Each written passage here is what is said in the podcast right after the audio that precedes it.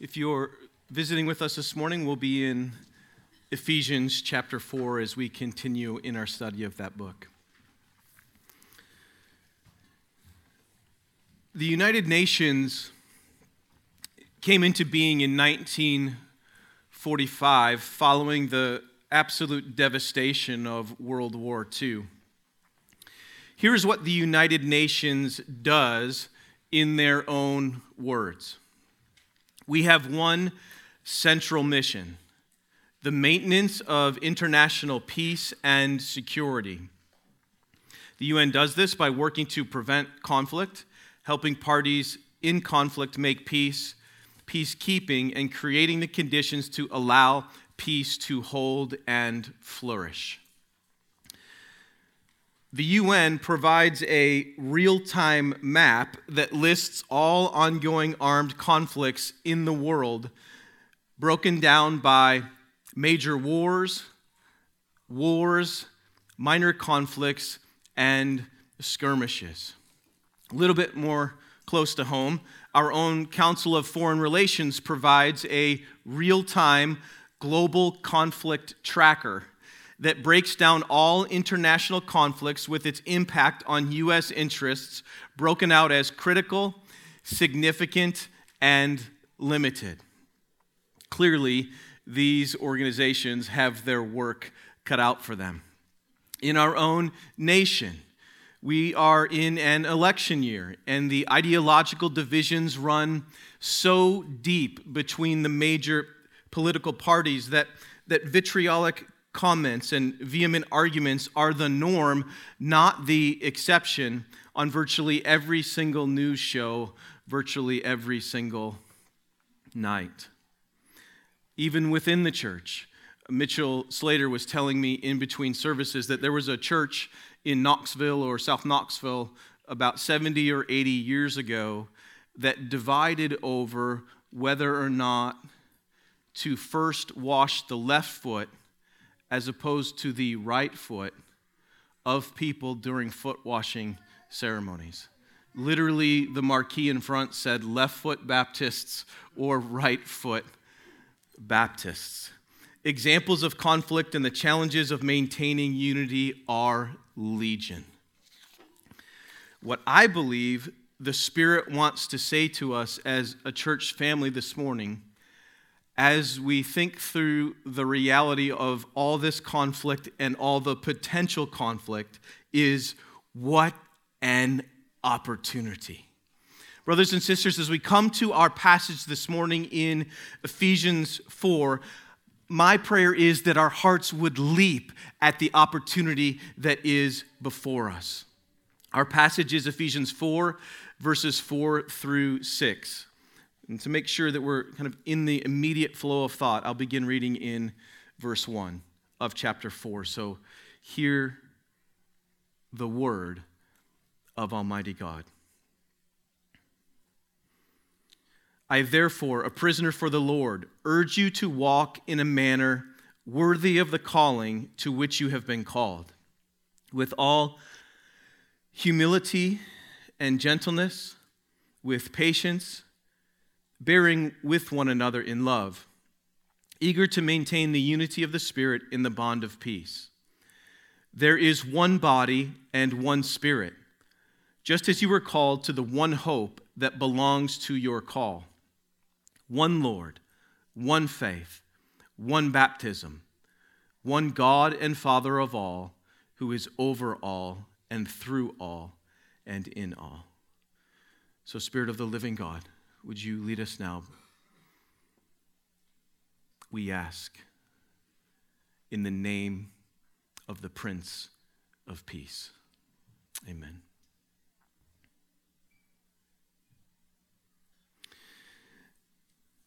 Basically, against the backdrop of all of the international conflict in the world, against the backdrop of really a power hungry world, we as a church have an opportunity to put the transforming power of the gospel on display through the power of Christian unity. We are a people, especially as a community church, we are a diverse group of people from, from crazy different backgrounds, being transformed by the glorious gospel, who are called to display an unbreakable peace to a broken world. Now, we focused last week on the reality that we as a church are called to walk in a manner worthy of our calling, eager to maintain the unity of the Spirit in the bond of peace. This week, as Paul presses his argument forward, we see that the unity that Paul challenges us to uphold is anchored in one identity, it relies on one hope, is expressed as one confession, and depends on one absolutely glorious God. Let's walk through each of these phrases that Paul uses here. Again, verse 4 There is one body and spirit, just as you were called to the one hope that belongs to your call. So let's make sure we understand the flow of thought happening here at this point in the letter. The overarching theme of Ephesians is the Father's plan for the fullness of time to unite all things in Christ, things in heaven and on earth. Ephesians 1 9 and 10. And this happens according to the mystery of his will. Then in chapter 3 and verse 6, he says basically one example of this unifying mission is that the Gentiles become fellow heirs, members of the same body, and here's the key phrase partakers of the same promise in Christ Jesus through the gospel. They have the exact same reality as the Jewish believers in Jesus. Now, this is, this is so good. Think about it with me.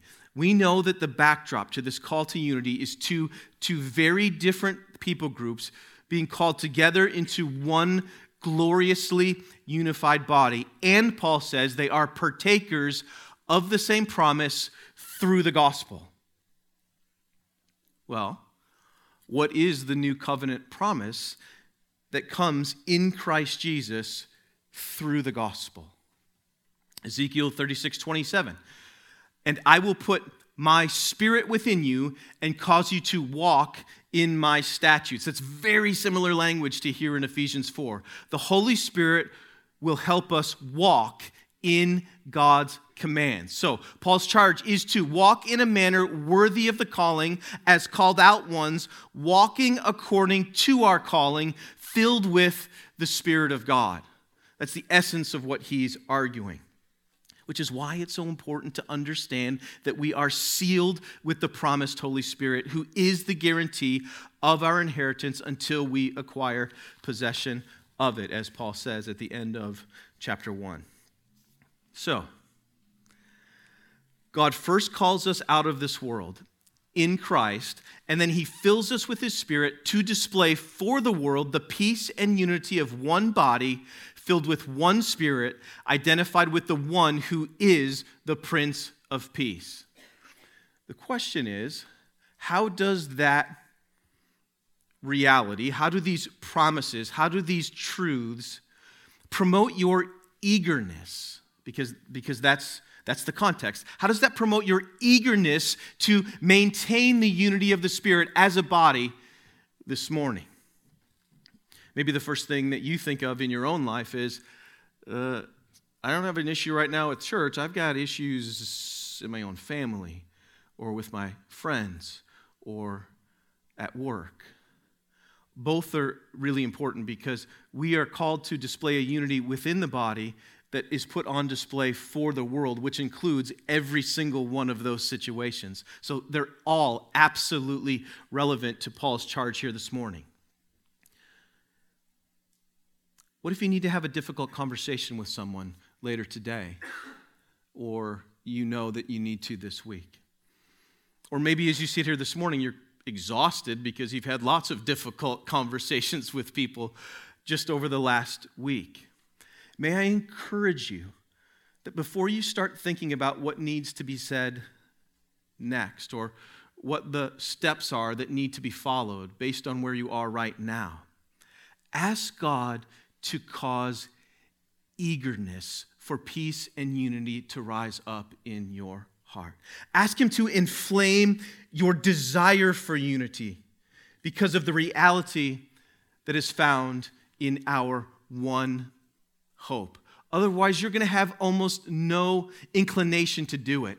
Or as soon as it gets tough, you're going to want to bow out. So ask God to work into your heart an eagerness led by His Spirit to want to even pursue unity. Now, it's not just that we are in Christ and that the Spirit is in us, as glorious as that is. I mean, we could just stop there, right? Christ is in us, we are in Christ, and we are filled with the Holy Spirit. That's good news, right? That's enough to establish everything that we need to move forward. But Paul fills in a lot more detail about the hope that we have. So, Spirit, open our eyes, open our eyes to see this hope. This is, this is how Art put it last week. We have been called before time in love We've been chosen, adopted, forgiven, redeemed, united to Christ, and we have been sealed by the Holy Spirit. We've been called from death to life and from wrath to mercy by grace. We who were once far off and without hope have been brought near by the blood of Christ. We've been called from hostility to peace. We have a new name, a new identity, and a new Father. Our identity is as one, one, one, one spirit filled body in Christ. That is who we are. So, stack encouragement on top of encouragement. How do these realities not only impact your eagerness to maintain the unity of the Spirit, but how do these truths encourage you as you think about the area that is the most challenging for you as it relates to the pursuit of unity? or as it relates to working through conflict. Because we need to pray not, not merely for the eagerness or the desire to do it, but we are challenged to do it in the way that Paul says. That is, to pursue unity and work through conflict with all humility,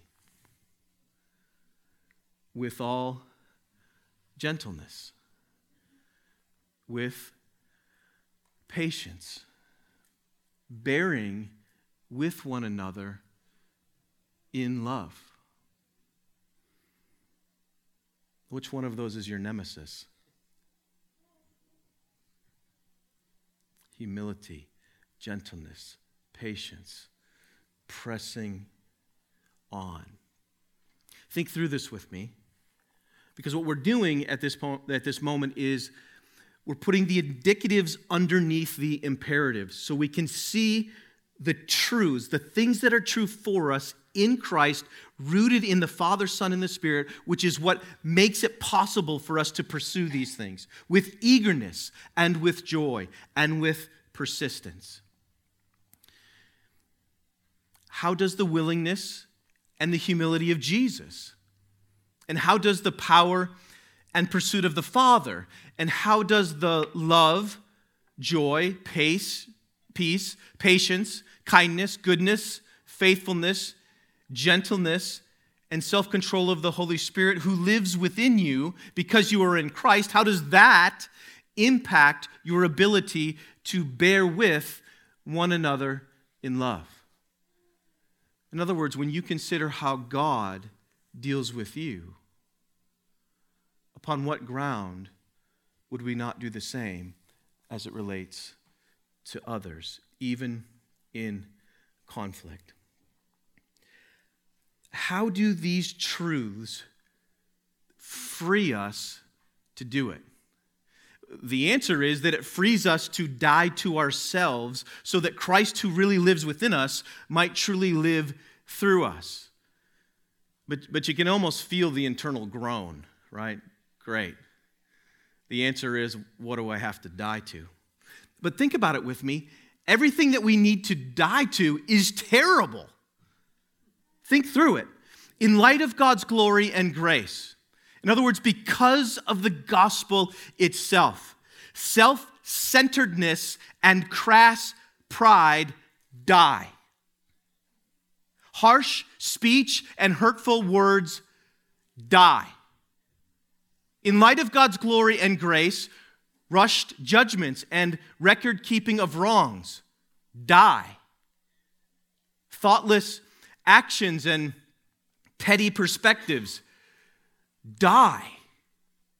In light of God's glory and grace, vengeful retribution and vain compliments die.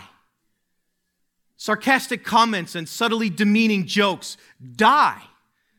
Vulgar language dies. Emotional manipulation dies. Grudges die. Impatience dies. Uncontrolled anger dies. The idolatry of comfort dies. An unwillingness to talk dies. Procrastination dies. Punitive silence dies. Looks filled with contempt die. Human jealousy dies. All of the sins that prohibit unity and fail to promote peace and have been nailed to the cross at Calvary and have died and are buried in the tomb with Jesus. This is the reality of what Jesus has accomplished for us on the cross of Calvary. But let's get the full picture of baptism. In light of God's glory and grace, up out of the tomb by resurrection power through the ministry of the Holy Spirit, loving pursuit of one another now lives. Patient persistence lives. Upbuilding speech lives. Greeting one another lives despite our circumstances. Gracious thoughts live. Giving the benefit of the doubt lives. Measured words live. Rejoicing in our brother or sister's blessing lives. Considering the interests of others above our own lives outdoing one another in showing honor, lives. Forgiveness lives. Repentance lives. Restoration lives. Trust lives. Flourishing, flourishing relationships live. Lasting peace lives. Multicolored unity lives. And by the grace of God, for the glory of God, sanctifying fellowship will live in the church among God's people forever and ever and ever and ever this is just the basic reality of what God has accomplished for us in the gospel. This isn't PhD Christianity. This is Christianity 101. We die to ourselves so that Christ might live through us. It's how people of crazy different backgrounds, being transformed by the gospel, can display an unbreakable peace to a broken world. This is the power of Christian unity on full display. Now, this unity is found in one Lord, one faith, and one baptism. In other words, in one confession. So let me, let me read three verses consecutively. Romans 10 9. If you confess with your mouth that Jesus is Lord and believe in your heart that God raised him from the dead, you will be saved. Galatians 2:16. We know that a person is not justified by works of the law, but through faith in Jesus Christ. In Acts 10:48, when Peter shared the gospel with those in the home of Cornelius, they were amazed because the Holy Spirit came upon them and they began prophesying and those who were with Peter, the Jews, it says the circumcised, absolutely praised God for the reality of what they were beholding. And Peter said, Baptize them in the name of Jesus Christ. Now, my point is there is one Lord, Jesus Christ, one faith, that is faith in Jesus Christ, and we are to be baptized into the name of Jesus Christ. So they're all essentially one and the same confession. The confession is both the entry point into the church and the foundation of our unity as one spirit filled body of Christ. Seems easy, right? but the human heart has a propensity to overcomplicate even the simplest of things. A good example of this is found in 1 Corinthians 1, where Paul says, I appeal to you, brothers, by the name of our Lord Jesus Christ, that all of you agree and that there be no divisions among you, but that you be united in the same mind and the same judgment. For it's been reported to me by Chloe's people that there is quarreling among you, my brothers. What I mean is that each one of you says, I follow Paul, or I follow Apollos, or I follow Cephas, or I follow Christ. Is Christ divided? Was Paul crucified for you? Or were you baptized into the name of Paul? He's absolutely disheartened by this reality. So, Paul's call to them and to us is to one Lord and one faith and one baptism. It's a call to unity and away from the fill in the blank tribes that creep into the church based on whatever differences we might overemphasize, whatever differences we might minimize, or whatever differences we might even covet, as the case may be. The power of Christian unity is formed around one Lord, our one faith, and our public desire to follow Christ expressed in baptism. But the glory of Christian unity is not found in uniformity. In fact, it's the very next verse where Paul will emphasize the different gifts of varying measure given to each member of the body of Christ. So, so think through the picture of what Paul is saying as he exhorts us to unity. It's like one spectacular tapestry woven together with, with individual pieces of thread.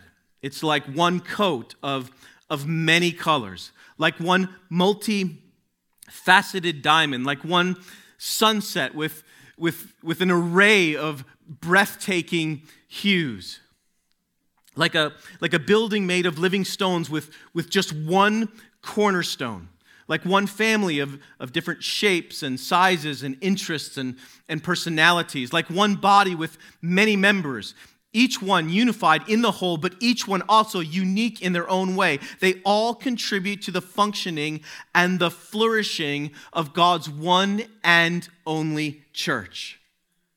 This is exactly the concept that Paul is going to develop over the rest of the chapter as he goes back and forth between sameness, unity, and difference.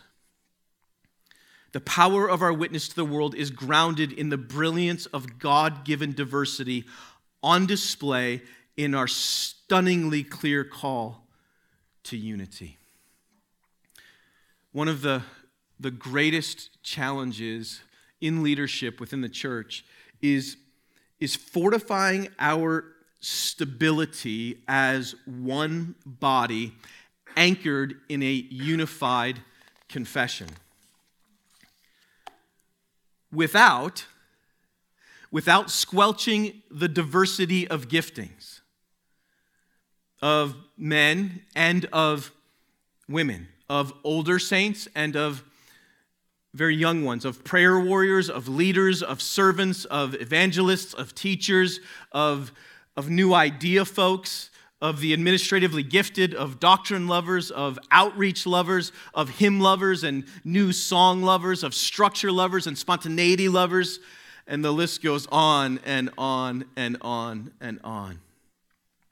I've long said to those in our membership class that our glory or our undoing as a church may very well be the theological diversity of our people as we fight to be unified around one glorious gospel, filled with the Spirit of God, seeing differing perspectives rightly emphasized, tethered to the gospel of God, is about the most beautiful picture you could imagine. And we have that opportunity. So much wisdom must be applied to rightly emphasizing the right things. And frankly, I've devoted my entire life to this task. Learn how to rightly emphasize the right things so that we would have convictional resolve as a people. And yet there would be tremendous freedom and tremendous flourishing among us as a people. So pray for us. Pray for us as a leadership and pray for us as a body because Satan would love to destroy the beauty of what God is building here at River Oaks.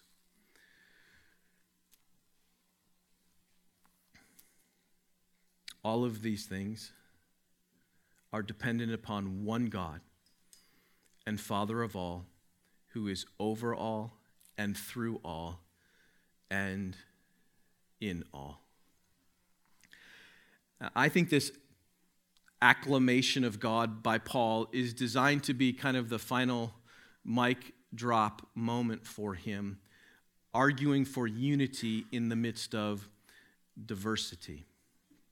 I think it is first best understood as a massive statement emphasizing the, the cosmic nature of everything that Paul has been arguing since back in chapter 1 that all things are going to be united in Christ, things in heaven and things on earth, as a plan for the fullness of time. Right? So basically, his argument goes like this If there is only one God who is the Father of all, who has authority over all, and who is ultimately working through and in all, then it is hard to exclude or express prejudice in any form against anyone based on any perceived differences between us that are not grounded in the truth of God's Word. I'm not talking about counterfeit peace. I'm not talking about a veneer of unity. I'm not talking about peace faking. I'm not talking about unity for unity's sake. It is not unity at all costs. Frankly, there are doctrines that are worth dividing over, and there are doctrines worth dying for, for that matter. But more narrowly, within the exhortation that Paul is giving to the church, if we as members of Christ's body all have the one true God for our Father, then however different we may be, let's cut close to the heart, no matter how difficult we may be, the ultimate reason we can be unified is because we have been adopted into one massive spiritual family in Christ. And we now have God. That is the God revealed in about a million words in this book. We have this God for our Father. From Rahab and Ruth in the Old Testament to, to people like Nicodemus, who was a Pharisee and Cornelius, who was a centurion in the New Testament, God has always been grafting people from different backgrounds into his one spiritual family. In no other gathering of people in the world is the potential for more diversity to be displayed in unity than in the church of the one true God who adopts us into his family through our confession of his Son. The power of our unity as believers is anchored in one identity, it relies on one hope. It's expressed as one confession and depends on one God. Despite this call to unity, because of our differences and our imperfections, the truth of the matter is this is a very difficult calling. Therefore, much grace must be extended to one another to this end. As they so often do, the words of Charles Spurgeon seem fitting. Give yourself to the church. You that are members of the church have not found it perfect. And I hope that you feel almost glad that you have not. If I had never joined a church till I had found one that was perfect, I would never have joined one at all. And the moment I did join it, if I had found one, I should have spoiled it, for it would have not been a perfect church after I had become a member of it. Still, imperfect as it is, it is the dearest place on earth to us. Because Jesus is our living hope, it is possible it is, it is actually possible for people from crazy different backgrounds who are actually being transformed by the gospel, dying to ourselves and living for Christ, and Christ living through us. It is possible that we can display an unbreakable union as the body of Christ to a broken world. The world needs much more than the UN. The world needs much, much more than peace councils. The world needs something far more powerful than a global military force to bring about peace and to sustain peace. The world needs the transforming power of the gospel. It is the only hope for peace. So, our prayer then is as a church that as we are transformed by the gospel, as we learn to serve one another, as we die to ourselves, and to live for Christ, that even the most hardened of the world will sooner or later begin to yearn for something different than they have known, for the type of unity, the type of diversity, the type of patience, the type of compassion, the type of convictional resolve, the type of joy, and the type of love that they see actually on display in the church of the one true God. What an opportunity. Let's seize it together.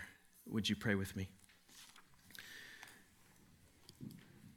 Father, we, we would have no hope uh, of even